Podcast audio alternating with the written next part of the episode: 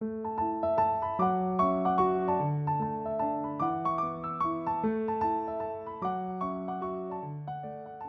迎大家收听《那可那个清华》，我是主持人胖达。说到近期最热的讨论话题，应该就是元宇宙之外，另外一个就是 NFT。NFT 其实就是加密艺术的诞生，让艺术跟加密货币还有区块链逐渐结合在一起。那艺术已经走到一个新的运作模式。那我觉得艺术的魅力就在于它的多元性跟无限性。那它可以高大上，也可以落土在地。说到这，不知道大家知不知道，清华大学除了传统的理工学院之外，还有艺术学院。我们除了艺术学院之外呢，我们还设立了艺术学院学士班。清大的艺术学院学士班有别于传统的美术学系，它是以科技艺术作为发展的主轴，那结合了创新科技。如各种互动感测的技术啊，虚拟扩增跟混合实境，这跟元宇宙就蛮相关的。那还有物联网、人工智慧跟大数据分析，那将科技艺术结合了专业领域，在清华大学做跨领域的研究创作人才的培育。这个学系听起来是不是超酷的呢？那其实今天就是为了要让各位听众可以。更认识我们艺术学院学士班，我们邀请到了邱志勇教授来跟我们聊聊艺术学院学士班。那我们欢迎邱教授。大家好，我是邱志勇，清华大学呃艺术学院学士班的老师。欢迎邱教授。那首先呢，我们就是要先聊聊清华大学的艺术学院学士班。首先想要请问你，就是我们的院学士班，它跟其他的呃新兴的艺术学系，还有传统的美术学系有哪些差异呢？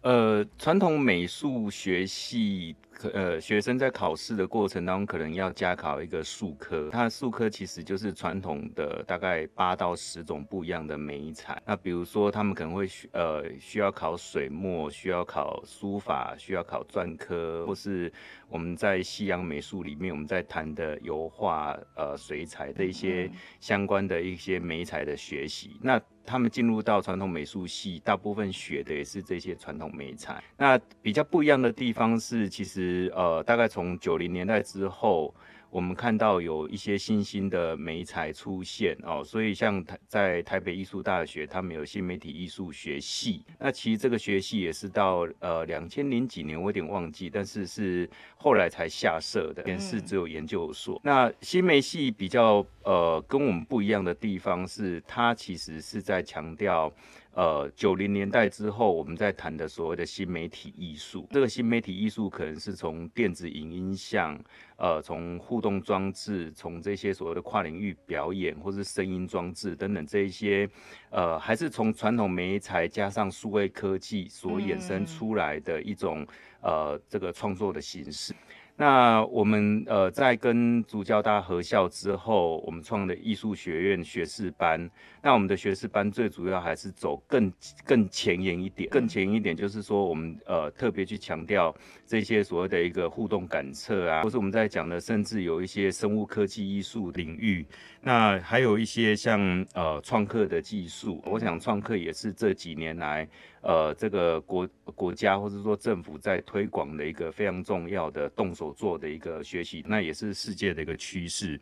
那还有很多的课程其实是跟呃呃这个电脑程式语言是有相关的。那这些电脑程式语言其实也是应用在艺术创作的类型，比如说，呃，跟这个创客有关的 Arduino，跟影音像互动影像相关的像 Processing，或者说像现在的虚拟呃游戏里面的虚幻引擎、虚拟引擎，我们可能会要学一些像 Unity 啊、Unreal 啊这些东西，所以其实。呃，学生进来，他可能会觉得说我是传统的美术系的那一种感觉，只要学创作。嗯，但是其实，在我们的这个领域里面，学士班里面最有最大的特色是我们几乎有一半左右的课程，更多的课程，其实是在学习这些基本的技能。那这些技能最最终应用的目的，不是像资工啊，或者说电脑科学相关的系，它可能就是应用，不是说去。呃，去做那个呃城市写作的一个原始的呃工作，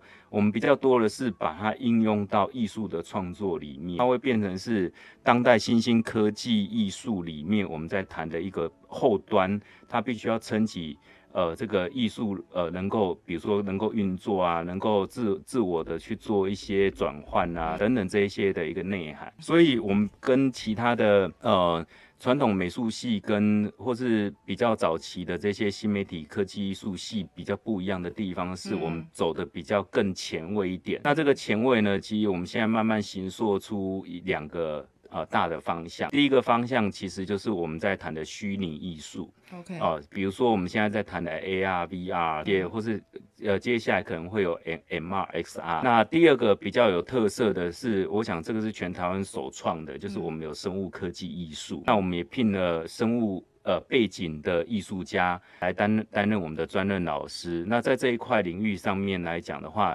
其实现在包括我们刚才在讲的九零年代之后新的一些新媒体科技。呃呃，新媒体艺术学系等等，他们也慢慢也在追上来，所以我们算是第一个。那目前为止，我们的所有的一个课程的编制也是比较完整一点。那谈到这边，我想要进一步问的说，艺术学院学士班的课程，当然我们学技术，但是在理论上或是在就是内涵上，好了，就是说我们在艺术理论的培训或是一些内涵上的训练，是不是也有相关的课程呢？呃，没错，有。呃，我们把这一方面的课程，呃，定调是比较是呃基础课程。OK。那所以比如说。呃，学生进入到艺术学院，其实他就必须要在院必选的课程里面去选呃科技艺术概论。那进入到学士班之后，呃，这个是我自己的一一堂课，叫数位美学。哦，大家可能想到美学，就是想到我们如何认识美啊，美的标准有哪些啊？但是，呃，我们在现在在谈所谓的数位美学，谈的内容基本上是跟数位科技文化相关议题哦，比如说身体跟科技结合在一起之后变怎么样啊？这种议题我们就。就大量的去谈论，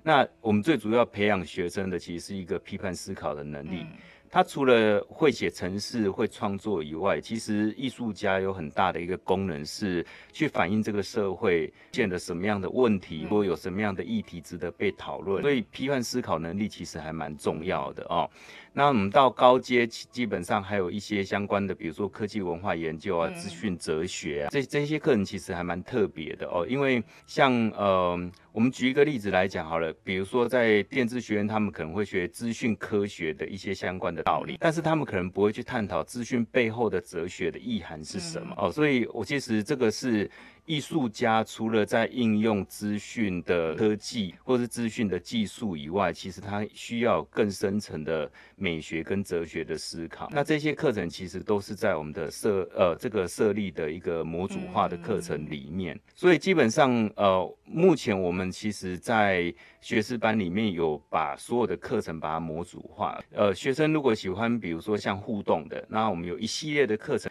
那如果学生喜欢虚拟的哦，人工生命的，它都有一些模组化的课程。那这些模组化课程并不是逼学生说你一定要把这些课全部修完，反而是一种引导。呃，修课的技巧，那这种技巧就是说，如果学生真的很喜欢，我们建议他把这些课修完，会培养出某一些基本的核心能力。领域里面是比较完整的一个技术跟知识能力，在这个模组里面。没错，对，就是一个引导，是因为呃，大家可以，我觉得模组的课程其实是对于刚进大学或者刚进新的领域的学生，其实是蛮重要的，因为他们会，他们可能就是对某一个小方向很有兴趣，可是他们不知道说。在要完成这个方向的时候，它周边需要完成哪些知识层面或是技术层面的一些准备，或是一些知识的呃建立，这样子。是，那我觉得比较特别的地方是，其实我们学士班还蛮鼓励学生能够到外面去修课，甚至修习二专啊，或是说相关的辅系啊、辅修啊等等。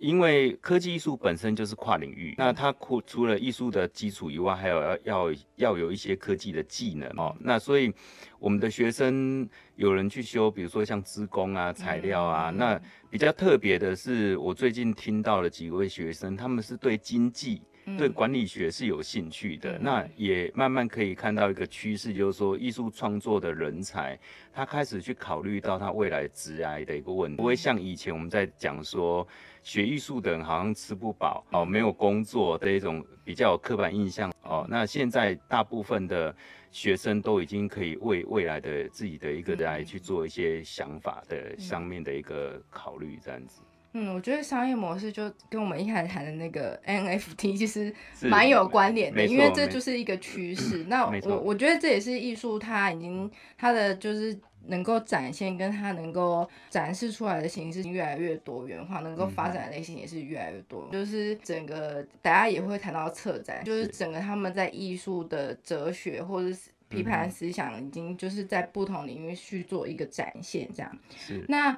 呃，刚才讲到就是一些基本的艺术学院学士班的课程跟它的呃发展的脉络嗯之外呢，我们也想要谈谈，就是因为艺术学院学士班它在申请入学的时候，其实是有分三个组别。那想要请您帮我们就是介绍一下，呃，在这三个就是分别是科技艺术，然后艺术设计跟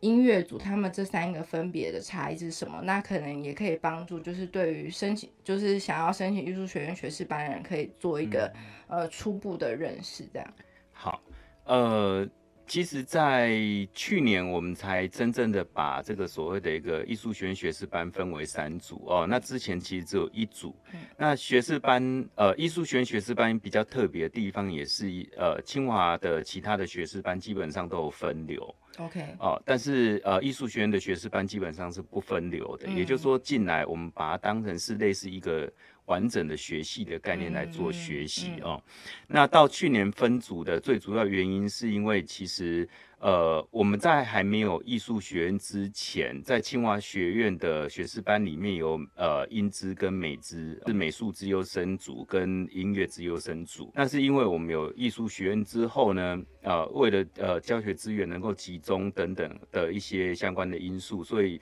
体制内我们调整了。那把清华学院学士班下面的美资组跟呃呃英资组停招之后，其实就是把这样的一个名额拨到了呃艺术学院的学士班下面，所以我们就成立了呃音乐跨域组跟所谓的一个艺社跨域。那这两组比较特别的地方是跨域这两个字，也就是说，除了从传统的美术以外，我们希望其实现在传统美术也有运用非常多新科技，比如说以前。雕塑或是精工可能必须要开模啊，因为要打样啊，是现在基本上都是用创客的技术来完成的哦。那音乐呃，像音乐系，他们除了传统的表演训练、乐曲训练或是乐理训练以外，很重要一件事情其实是呃，他们有一些流行音乐的一些课程元素在，我，就是说音乐除除了除了传统以外，也有呃当代流行。那现在其实有更多的音乐创作者，基本上他是在做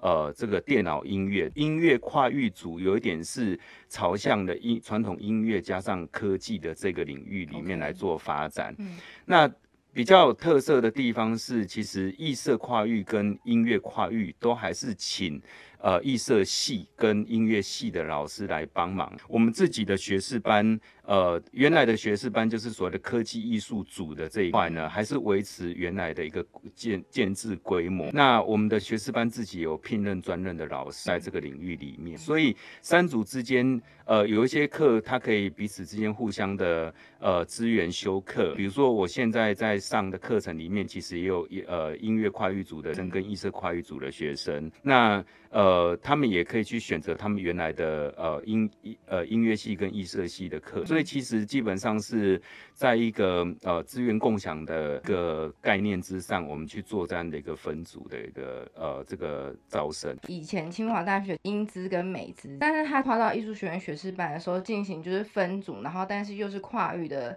呃修课模式。对于学生来说，他除了他们传统在美术跟音乐领域的休息之外，他有更多的机会可以接触跨领域的模式，就是包含科技，或是他跟艺术学院学士班有包含你的课程，就是理论嗯批判啊这些课程，对于学生的发展其实更多面向。那我觉得这也是一个趋势，就是说。我们艺术的展演已经不是单一形式或是传统的形式，而是说我们是需要，或许这些学生未来会发明新的形式，就是没错，对，因为形式其实是一直在发展的嘛。谈到邱教授本身，其实我们是是。对你的发展经历也是，因为你 就是你，因为你个领域你都在艺术的领域，其实每个面向你都可以跟我们谈。那嗯嗯。也会对艺术学院学士班的同学，他会有一个好奇，就是说他进入艺术学院学士班，虽然有这些基础的课程跟学习的框架，但是他如果真的要在这个领域上做发展的话，他可能会有需要一些就是模式。那我想要请你，就是从你个人经历来跟我们聊聊，说你是怎么开始你在艺术领域的学习的？嗯，好，嗯，其实我自己。给自己的定位是我是一个闲不下来、坐不住的人，所以其实我比较呃有点过动的那种倾向，所以我比较喜欢尝试一些新的事物。那从小呃，其实我就很喜欢画画，哦，所以我也曾曾经参加过以前的那种美术班的一个训练啊，然后从小就是。呃，在美术的一些竞赛啊，或是像以前有很多的美劳的竞赛啊、海报比赛啊等等那一种去参加一些呃竞赛，然后呃，真正要读高中的时候，其实我是选择放弃的，就是我去读了专科。OK，那专科的最主要原因是因为我想要学一些比较是呃呃创作类型的一些呃呃这个。去读一些创作类型的一些科系，所以我那时候选择去念摄影，嗯。啊，所以 我在摄我在专科念摄影，后来又插大呃继续念摄影，但是我到硕士班我又转到去念传播哦，然后到博士班的时候，其实我是我是被正大勒令退学的学生，就是那时候去念的传播学院的博士班，但是我基本上都没有去上课哦，就是在外面，那时候其实我已经在呃帮忙办金马奖。后来我就毅然决然说，那我就呃不念了，我就出国。出国其实我就去念了跨领域艺术。那那时候跨领域艺术其实在全世界还是很新的一个概念哦。我我们我去念的那个跨领域艺术，基本上是全美国第一个学系挂上跨领域的一个名称。所以其实我们我们去的时候，基本上也不知道我们到底要念什么。哦，就像现在很多人在问说，哎，学士班到底要念什么那种感觉。那呃，我们只知道说我们的课程里面让我们眼花缭乱的是，我们必须要修修建筑、绘画、雕塑、音乐、文学、戏剧、歌剧、舞蹈。呃，电影跟摄影啊，我们都学完了基础之后呢，自己再选两个主修，一个副修，那选呃再去发展自己的一个专业。所以每一个学生呃发展出来的一个专业都不一样。那因为我背景有传播，也对科技很有兴趣，所以我的整个发展的方向就朝向呃比较新媒体的一个面向去做发展。呃，零五年回到台湾，刚好遇到呃台湾正在蓬勃发展的这个新媒体艺。艺术，或是早期其实又把它称之为数位艺术哦。那到这几年，我们又把它证明为它是科技艺术哦。那呃，所以在发展的过程当中，大家可可能会发现，就是说我不断在不同的领域里面转换。对。那也因为我自己在不同的领域里面转换，我涉猎到的呃这个知识范畴东西比较，那也。慢慢慢慢启发自己，开始去做真正的所谓的跨领域的一个概念。所以呃，我自己是一个创作基础的人，但是我们那个年代比较可怜的一件事情是，呃，父母亲会跟你讲说，你要念书就不要创作，你要创作就不要念书。OK，哦，所以其大部分我的。呃，同学不是呃选择念书，像我选择念书就是当老师，或是当一个呃教呃国高中的一个呃教师这样子哦。那大部分选选创作的，他可能就是没有继续在呃学界对学界发展，但是他们现在可能大部分都是一些呃蛮伟大的艺术家，或是呃在业界里面享有名气的人。所以我觉得呃现在。状况比较不一样。其实我们在跨领域的学习里面，告诉我们一件事情，就是说你不是只有当一个老师，你也要创作。所以，呃，我印象很深刻，我去申请了这个博士班的时候。呃，我们的老师就说，你不是只是一个 scholar，你不是一个学者，你也不是一个 artist，是一个 artistic scholar。哦，然后你也是一个 scholastic artist，就是你是一个呃一个学术型的教授，呃，你是一个学术型的艺术家，你也是一个艺术家学者的一个角色。所以，呃，回来台湾之后，其实我也不断在鼓吹这样的一个概念哦，有点在做科普啦。但是，就是呃，不断的告诉大家说，跨领域应该是怎么样的一个形式。那我觉得比较有趣的是，来到呃清华大学之后。呃，清华大学是在讲跨领域的，算是在国内算是翘楚嘛，哦，所以我们其实对跨领域的发展有各各种不一样的一个方式，这个其实是大家很乐见的哦。那我们也不设限学生说一定要往哪边发展。嗯，我觉得在学士班教学跟学生接触这件事情是一件很有趣的事，因为。呃，学生会不断的想要尝试一些新的东西，就像刚才主持人所讲的哦。那我们老师其实也不断的在学习。去想一下，我们五我十五年前学博士，呃，念博士时时代学的科技，跟十五年后今天的科技基本上是完全不一样的。那以后的科技更不一样，所以我们必须要不断的在往前去学习更新的东西。所以在整个呃，我我的学习的一个经验里面，其实对我的呃现在的教学影响很深。说学生可能会来咨询，呃，问说他们要如何创作啊，他们要申请继续呃这个进修读研究所啊等等的一些问题，我都能够比较呃轻易的去掌握他们的兴趣或是发展的方向，给出比较呃适当的一些意见。OK，就你们说明，其实可以发现说。您去国外念这个跨领域的学，已经有别于很有别于你当时在国内上的那些艺术啊，就是单一领域的课程这样子。对，那虽然跨领域现在可能是个显学，但是有跨领域的人才，其实跨领域的师资也是蛮重要。那我其实因为我有看到你的经历，就是您在艺术领域里面，你有包含做策展，然后就是科技艺术的推广，然后再到高等教育。呃，我比较好奇的是说，因为。嗯，当然是对每一个领域有兴趣，或是有很多兴趣闲不下来，当然都是可能是您个人的特质。但是因为应该说，我我觉得这也是艺术家一个最终他会发现说他内在有一个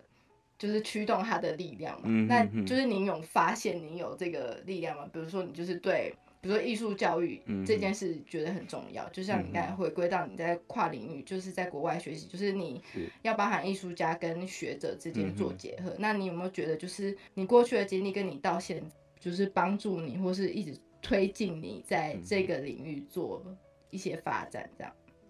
有呃，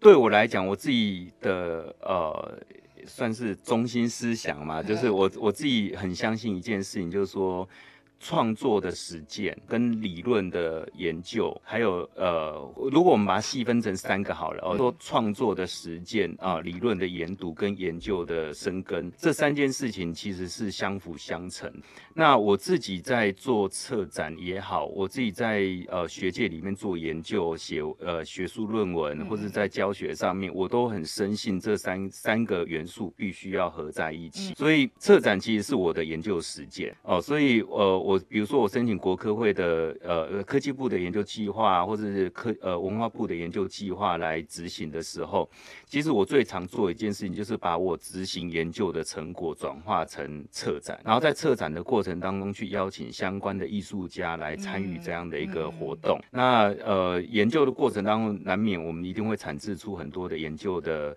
呃，期刊论文啊，或是呃一些学术性的一些研究的成果，那这些东西对我来讲都是相互验证。我们透过研究，透过策展，我们可以去知道说，到底呃哪一方面是不足的。那十几年下来，其实比如说我们在台湾遇到最大的问题是。大家都是创作先走，很少人真的想要去好好去思考理论的问题啊，或者是研究的问题。所以，呃，在台湾的科技艺术这个领域里面，几乎很少人在写学术性的文章哦。那大部分你现在喊得出名号的科技艺术界的人物，基本上都是创作者居多。那我我我我作为一个研究者，我其实就靠他们靠得很近，所以我都会到处去看展览啊，或者说跟他们呃共享，或是陪伴创作者长大的那一种过程。所以我最常记录的呃最长的一个记录是陪一个作品长大，陪了五年，OK，然后到最后这个作品做完。所以从他们开始发展意。概念一直到阶段性的成果一直发展，我几乎都是陪伴在他们身边这样子哦，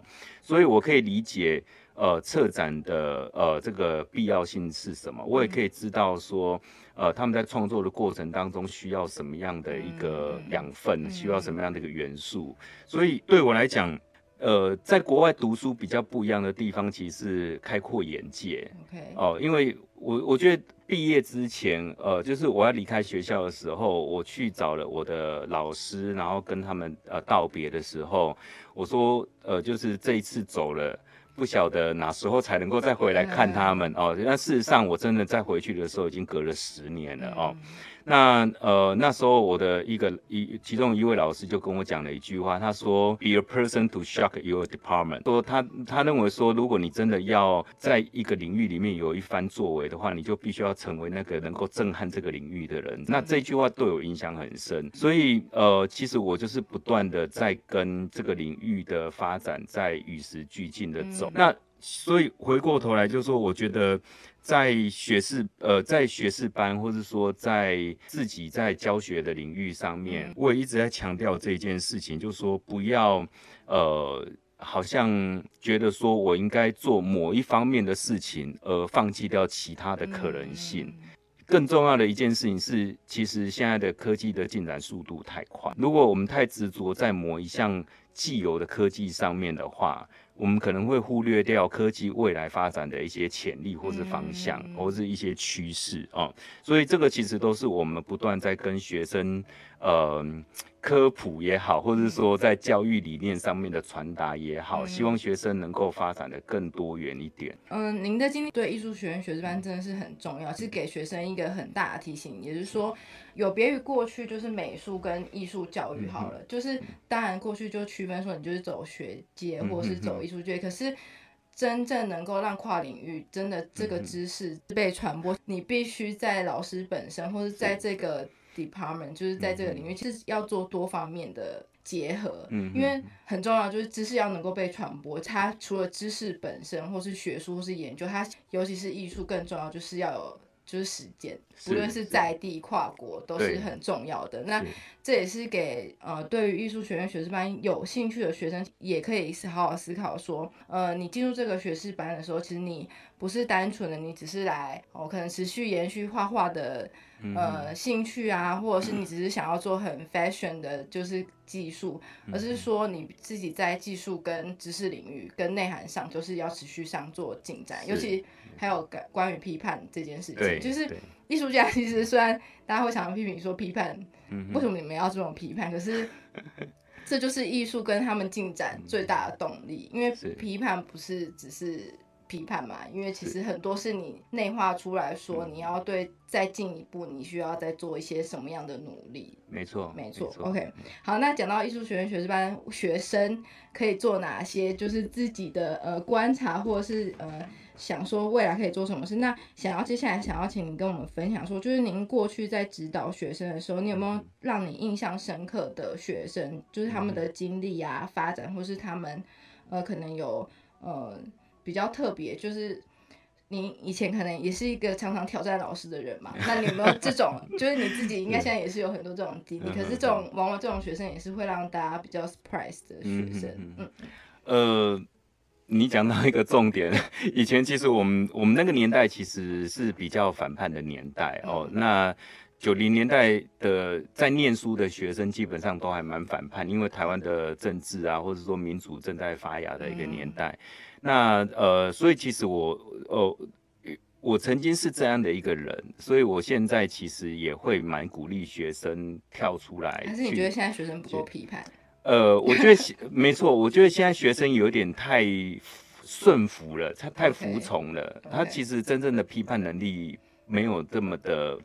没有像以前我们。敢这样子一直冲撞、冲撞体制的那那个过程哦，那但是我蛮欣慰的是说，其实呃，尤其我们清大是顶大嘛哦，所以其实，在顶大的学生，第一个他们聪明，其实学生呃有时候一点就通哦，就是说我们给他一个很很少的讯息，或是告诉他说你可以往哪个方向去找一些相关的一些素材啊资料，他们很快就可以长出他们自己想要的东西哦。那在课堂上面来讲的话，有些学生也会跟我们对话。我觉得那个对话的关系是蛮重要的，因为现在课程上很难说，我们一直不断的在 lecture，然后学生可能就是坐在外面一直听、一直听、一直听这样子而已哦。那我我呃，学士班到今年是呃四年。所以我们今年将会有第一届的毕业展。呃，这四年来，其实我看到有一些学生让我觉得还蛮惊讶的哦。比如说，我们刚结束的高雄光节灯节，有一些作品呢，它背后其实有大量我们的学生加入哦。比如说，呃，艺术家需要做大型的装置，但是他。呃，需要有很多的帮手，艺术家帮手。那这些艺术家帮手从哪里来？大部分就是找艺术学院的学生去帮忙。那从中他们也呃可以去学习到如何做一个艺术作品，或者是说可以参与这种大型的一个盛会。那有一个学生，有一个女孩子还蛮蛮让我惊讶。她现在是大四，她进来大二、大一还大二的时候上我的课的时候，她就跟我讲说：“老师，我有一个我有一个同学在师大美术系，台台师大美术系，然后她跟我讲说。”可恶！你们清华把我们老师抢走了。这我之前在台师大待了一年多哦，然后后来过来这边，然后这个学生呢，呃，突然之间在三年级的时候，他跟我讲说：“老师，我我想要去实习。”那我们当然很鼓励学生可以走向产业界去实习，看一下现在的业界的状况是怎么样。而且他选择实习的单位又是台湾现在所区一直的一些艺术呃创作的团队的公司。那呃，所以后来他开学了，就一直没有回来。嗯，我们就一直很关心他，说他到底发生什么事情。他说我现在工作太忙了，我没有时间回去读书。他可能就是申请低休这样子哦。后来我才知道，他其实在帮那个艺术家团队在做五月天演唱会。OK，所以五月天演唱上一场的那个跨世纪的演唱会的背后的一些电子影音像的内容，其实有一部分是他自己独立完成的。那也因为这样子。我们就跟他讲说，那你不要回来，你赶快在那边实习，把这这个整个 project 做完之后再回来就好了。所以我们也蛮通融他，让他就是申请低休。嗯，那呃鼓励他在业界能够有这样的一个经历。那他回来之后，他自己整个眼界都打开了。我觉得这是很不一样的地方。那因为我们现在有四年级，有大部分学生还是呃希望能够申请呃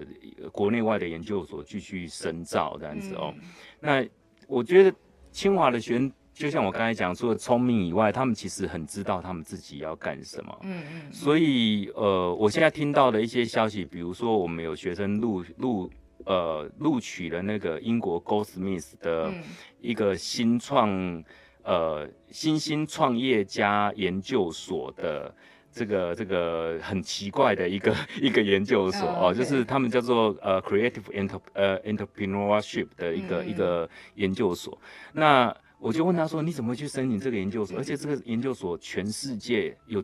成千上百的人在抢，这个很难被录取的。他就说：“老师，我不只要创作，我还知道，我还想要知道以后如何成为一个创业家。嗯，所以他研究所申请的去去读那种创业家的那种很商学院的内容。那也有学生得到了芝加哥呃密西根大学的呃全额奖学金，纽约大学的这个艺术学院都都被录取了。所以其实呃重点是，我觉得在大学期间。”呃，大部分我们在强调大学应该是全人教育。嗯，那我们开发或者是启发了学生的一些他对自己的认识之后，他可以去探索或是追求他们自己未来的一个人生的方向。所以。我现在知道了一些已经被国外知名大学录取的学生，基本上都不是念原来我们这个学士班教给他们的东西，那也是真正让他们走上跨领域的一条道路。学院学士班真的很大一个魅力，是让大家开启自己未来想要做什么这件事，就是不是纯粹只是一直上课或是一直技术训练，就是说他给了你一个方向，或是给了你一个启发，或是。给了一个动力吧，就是说你要勇敢去探索你这个领域。我觉得应该有差，是因为我们在这个班级或是面对到的老师，其实就是会比较鼓励大家愿意去尝试不同的东西的人，这样子。是是，OK。好，那接下来就是谈到就是学生毕业做什么。那我们又要回到我们就是工商时间，其实最重要就是 有关于申请入学。就是虽然现在已经就是第一阶段已经筛选结束，但是。未来还是会有很多人，就是对于艺术学院学士班会有很多很大的兴趣。那我们想要接下来想要问问，就是说艺术学院学士班他在申请入学的时候，他在学生的备审资料跟面试的时候，会特别看重学生哪些经历啊、能力或是特质呢？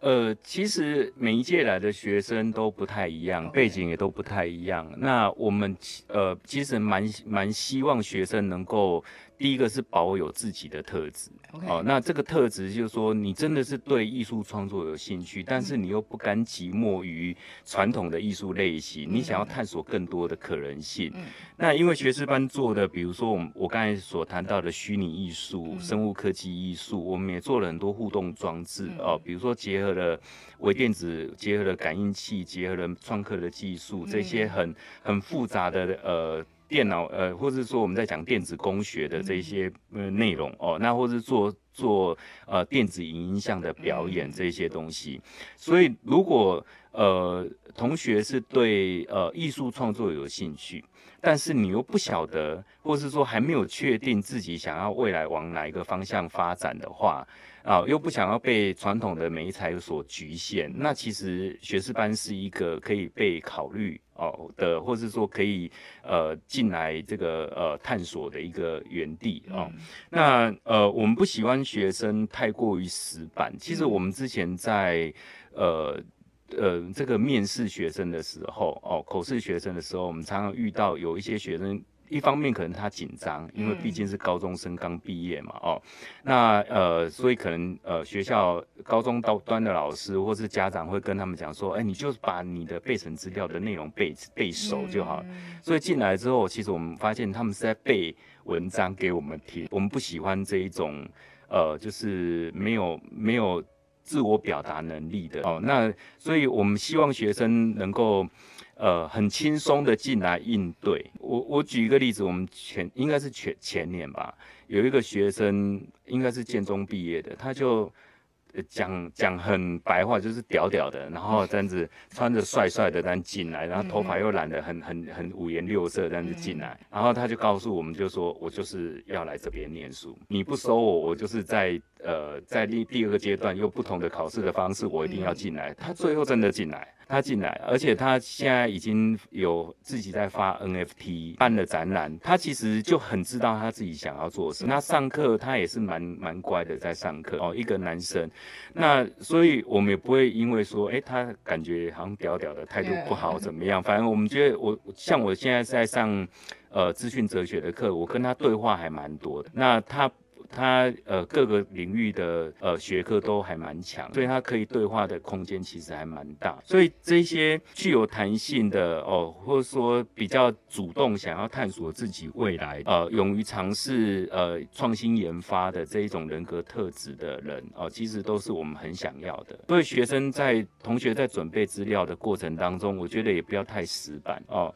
那我们也知道，就是说为了要做那个备审资料，大家都可以花钱去做的。漂漂亮。亮，对我来讲，我宁可收到的是，呃，自己用手工做，做的很很诚恳朴实，对，很很朴实、很诚恳的这一种方式，而不是你交出去外面人家帮你做的很漂亮。所以，我们其实之前的经验，我们也曾经问过学员，就说这一本。呃，备审资料真的是你自己做的嘛？嗯、那他们就会支支吾吾的，那我们也就知道说，可能就是有人在帮助他们，自己动手做，让让老师们可以知道他们自己的能力在哪里。我想这一点是比较重要的。嗯嗯，OK。那呃，刚刚讲到就是特质跟备审资料的内容嘛，那我们现在讲到说，如果我现在还是高一高二的学生好了，我真的就是对于，就是我在比如说我就是普通高中。然后我没有上美术班，嗯哼然后我就是可能爱看展嗯，但是我可能就是呃，比如说就像您说的，就是说我可能对艺术领域有特定的领域，我有一些见解，嗯哼或是我已经也想好说我来呃学士班里面，我之后可以做哪些发展的话，这样子是有机会可以进来吗？还是还是需要一点点就是美术概念的这种？哦。我们到目前为止，世界的学生进来，有百分之应该有百分之九十五以上的学生是没有数科背景，嗯，是完全没有数科背景的哦。就是说，他们是一般普通高中的一般学生上来的。那少部分的人是有美术，就比如说是美术班，比如说像呃师大附中美术班上来，那个其实人人数都很少。那所以呃，在这个。学生入学的一个呃取向上面来讲，你大家可以发现，就是说不一定一定要有这些基本美术的呃这个呃知识也好，或是技能也好哦。那其实我们这几年以来也也开始慢慢不断的调整我们自己的一个教学的一个方法，因因为我们要面对的是完全可能不知道艺术是什么，或是创作是什么的学生。所以，呃，我们加我们也加了很多的课程哦，比如说基础造型啊等等这些课程，让完全没有背景的学生，他可以很快速的被呃这个掌握一些该有的基础知识。那我们也鼓励学生可以到艺社系去修相关的基础的课程哦。所以，呃，我觉得。重点是，如果是高一高二的学生，呃，没有上美术班，但是又对这一方面有兴趣的同学的话，其实可以，就像刚才主持人讲的，多看展览，到处多走。其实台湾现在每一个城市都有美术馆，每 每一个城市的美术馆也都正在盖越来越大的美术馆哦。那展览也非常非常多哦，像我们老师们。呃，经常就是被邀请去策展或是参加展览，其实都有非常多的一个机会。那呃，现在因为一零八课刚上路了哦，所以更重视的其实是一种跨领域的素养教育。所以呃，大家在高中一定会上过一堂课，是叫做生活与科技，是不是？还是？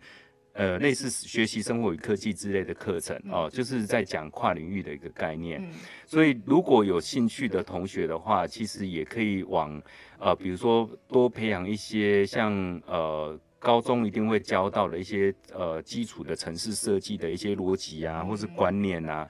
或是在美术课里面、美劳课里面，我们上到的一些美学的知识啊、艺术史的知识啊，这些东西可以多涉猎。嗯，那看展、听演讲，呃，或是参与一些表演性的活动，这个其实对一个想要来艺术学院的学生都是重要的。嗯，哦，那包括我们现在，我们老师其实我们现在都还是不断的在，呃，在看展啊，在看表演啊，其实都蛮多的。哦，像。呃，我们在录音的昨呃今天、昨天跟前天，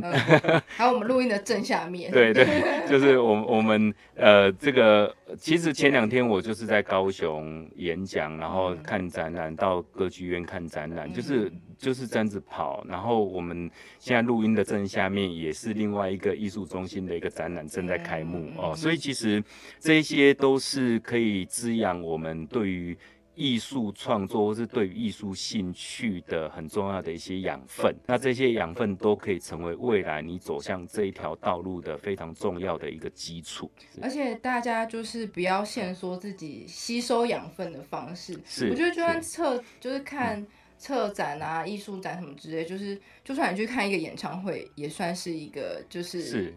一个方式，像五月天的，现在各各式各样，就是演唱会，它的形式已经很多元，就是它展现的方式，然后科技的方式，真的是蛮厉害的。谈到这个，其实有有一些经验可以分享哦，我觉得这个也是蛮重要的。我第一次在我在帮文化部策划那个呃台湾科技表演艺术节的时候，我们就想要找流行音乐界的合作，所以我就去找了阿妹的经纪人陈振川，然后陈振川就问我说。你有没有去看江蕙的演唱会？啊，大家想到江蕙，可能就是哇老歌那一种感觉哦。然后呃，我说我就，但因为我不是江蕙的歌迷，所以我就想说，我就很客气回应他说，呃。江蕙的演唱会哪抢得到票？嗯所以他就马上请他助理拿了两张票给我，他说你一定要去看。所以我是坐在艺人摇滚区里面看他的表演。嗯，后来我才知道说，其实他的所有的舞台设计全部是请艺术家来的，而且非常重要的是，这些艺术家帮这个演唱会打造了。非常独特的，比如说空桥啊，比如说背后的动画，还有一些互动感应的呃设备等等这些灯灯光灯光特效，然后每一场都不一样，所以其实我对他对陈振川是非常非常的敬佩。哦，然后这一次他在办阿妹演唱会的时候也是一样，其实呃呃，如果有去看阿妹演唱会的朋友就知道，你的票根可以换一个 N NFT。对，没错。那那个 NFT 呢？现在听说已经喊到那个很很高很高的天价。然后这个 NFT 是谁做的呢？全部都是艺术家做，其中一个还是曾经是我们学士班的呃这个兼任老师哦，也是现在台湾在做 NFT 最强的、最有名的、赚最多钱的那一位王新仁老师。OK。那所以其实，在还没有公布之前，我们都已经知道有这个东西。所以其其实现在我们呃科技艺术界很多人正在疯狂的在收集阿妹的票根、演唱会的票根，因为可以换 NFT 嘛，哦，所以其实你们我们可以看得到，就是说这些呃流行音乐界的人哦，其实有帮了非常多的呃背后有很非常多的科技艺术家在帮忙，所以科技艺术家不一定只是担担担任一个。单纯的艺术家的一个角色，他还是可以帮产业界做很多的事情。那这也是国家在推展文化策呃文化内容策进院，简称文策院的文化科技的发展的一个很重要的一个面向。希望艺术跟产业能够靠得更近。这也是科技艺术的一个最大的魅力，我也觉得是最重要的一个地方，就是说它的创作其实是很实。很实在、很落地的，就是它的展现其实是要能够被看到、能够被互动，尤其就是大家生活面向，其实不管是演唱会啊，或者是你在呃，就算是一个呃建筑的行动装置啊，可能那个互动性很强，那个就是一个创作家、艺术创作家他在背后做一个创作，那他可能背后他不是只是一个外表上的就是美术很炫之类，其实是很多是有更多的内涵。那我觉得这也是。学士班，艺术院学士班，它可以带给学生的，就是不止只有技术，其实最重要是内涵。我觉得这也是为什么大家做艺术创作还是希望能够进到学院的重要性，就是说学院里面能够带给你的，除了哲学思想、批判思想这些东西都是，其实都是支撑你能够做艺术创作这件事情的。没错，嗯嗯。好，那接下来就是最后我们最后的节目，就是邀请就是邱教授跟我们分享，就是依据你的经历以及说你在高等教育环境里面，然后请你跟我们的呃，应该说现行的大学生以及即将进入大学的学生来说。他在大学这个领域或是阶段上，他可以呃鼓励他做哪些事情，然后他在心态上可以鼓励他保有哪些心态，这样子。嗯呃，如果现在不管是呃高中端的学生，呃即将要进入到大学的学生，或是大学的学生，其实我都蛮鼓励学生是呃保保有一个好奇之心哦，就是说好奇心对。我们活在这个世界上来讲是很重要的一件事情哦。那呃，有好奇心，其实你可以去探索很多未知的事物哦。这个这个，我想跟科技发展的面向是很有相关的哦。那但，很多人呃也认为说在。呃，大学的生活其实就是一个呃全能教育，所以你能够多方涉猎是最好的。但是因为与此同时，台湾的社会又要要求每一个毕业的学生要进入到社会的学生都要有专长，嗯，所以那个专长不一定要是非常非常的专精的技术，但是至少在某一个面向，你能够呃。比其他人脱颖而出的一种呃专长，这的培养，我对我来讲是重要的，因为毕竟社会上面的竞争是还是非常非常激烈的哦。那呃，如果你对艺术有兴趣的同学的话，你也会发现，其实我们一般。比如说，我们学士班一次招了呃二三十个学生，但是真正毕业之后能够成为艺术家的还是少之又少。那大部分的人还是必须要投入到产业界。所以，不管你是做艺术行政，不管你是做艺术经济，不管你在做展览策展规划，或是我们在刚才在谈的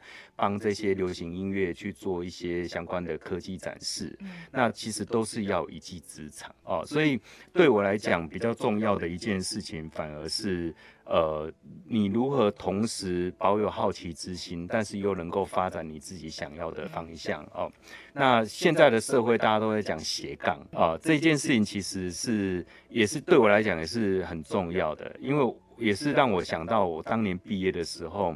呃，我的指导教授也跟我讲了一句句话，他说 “be a multitasker”，哦，就是说去做一个多重能够负担多重任务者，所以其实。用现在十五年后的名词就是斜杠嘛，哦，所以每一个人其实在斜杠的过程当中，都是在用自己的专长能力在赚钱哦。我想这个这个是呃这个时代的趋势。那心态上面来讲的话，我反而觉得说比较让学生能够自由发展比较重要哦。其实我我自己当老师这么多年哦，我还没有开始。呃，去读博士，我就我一九九九年就开始当老师，所以已经长达二十年的一个时间了哦。那我从来不会逼学生说你一定要怎么样，你一定要怎么样。包括我自己现在在教育小孩也是一样，我从来不管他们到底要要发展什么方向，我反而觉得说你用一种鼓励的心态，然后学那个学生或是下一代他们。更能够有一个比较正确的心态来学习，来面对这个社会。嗯，那这个其实都是对，我想对大学生来讲，对高中生来讲都很重要。但如果真的是对艺术有兴趣的学生的话，我还是鼓励大家多听、多看、多走。哦，到处去走是很重要的。虽然现在疫情，呃，大部分的呃朋友都不能够出国旅游或是怎么样，但是呃。台湾也是很漂亮，到处走一走也不错啊。去登山啊，去涉水啊，或者说呃看一些美术馆、博物馆里面的展览啊，这都还蛮值得的。那台湾是相对是安全的，虽然现在疫情比较紧张一点，但是相对来讲是安全的。这个是这个是呃给各位呃同学或者朋友的一些建议。谢谢。刚刚说到疫情，好了。这也是艺术发展的一个契机，就是因为你让各地的各国的美术馆或是博物馆就已经努力跟朝向线上数位化了，就是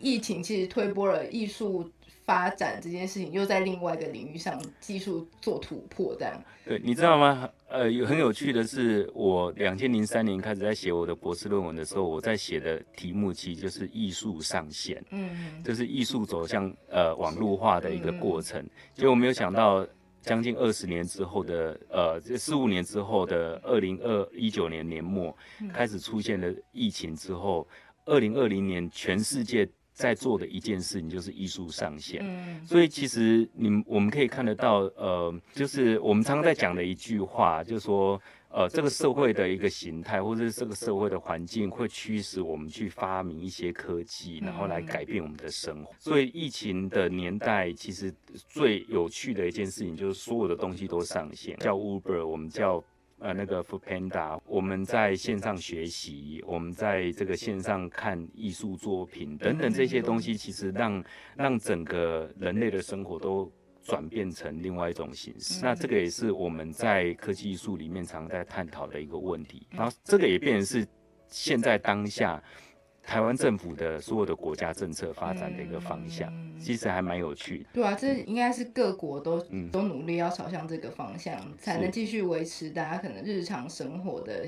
就是因为你都只能在现说在国内或是这样的发展这样的。OK。好，今天非常感谢邱教授来跟我们分享这么多有关于艺术学院学士班的内容啊，包含课程啊，还有他学习训练的模式，那也有包含他们的毕业生的发展。那我觉得，呃，就我个人最大今天的吸收好了，我觉得艺术学院学士班大家不要被过去传统的美术所限制，也不是想说。如果身边周遭有人跟你讲说学艺术就以后会饿死，也不要这样想，对。那我觉得这也是艺术最大的魅力，也就是说艺术其实它保有了很多发展性跟多元性。那你很难说未来它会走向哪一个方向。那可是你加入艺术学院学士班，其实就是开启你一个呃视野吧，或是让你自己的内在包含技术跟。知识能力都可以做一个非常好的就是进展跟学习。那我就是这边也非常推荐大家，就是未来就是对于艺术有兴趣的人，可以呃多多参考我们的艺术学院学士班。那我们也非常欢迎，就是对于艺术有兴趣或是对于跨领域有兴趣的学生，可以申请我们这个学习。是。那今天就是非常感谢邱教授。那我们就是那可那可清华，我们下次见喽，拜拜。拜拜，谢谢大家。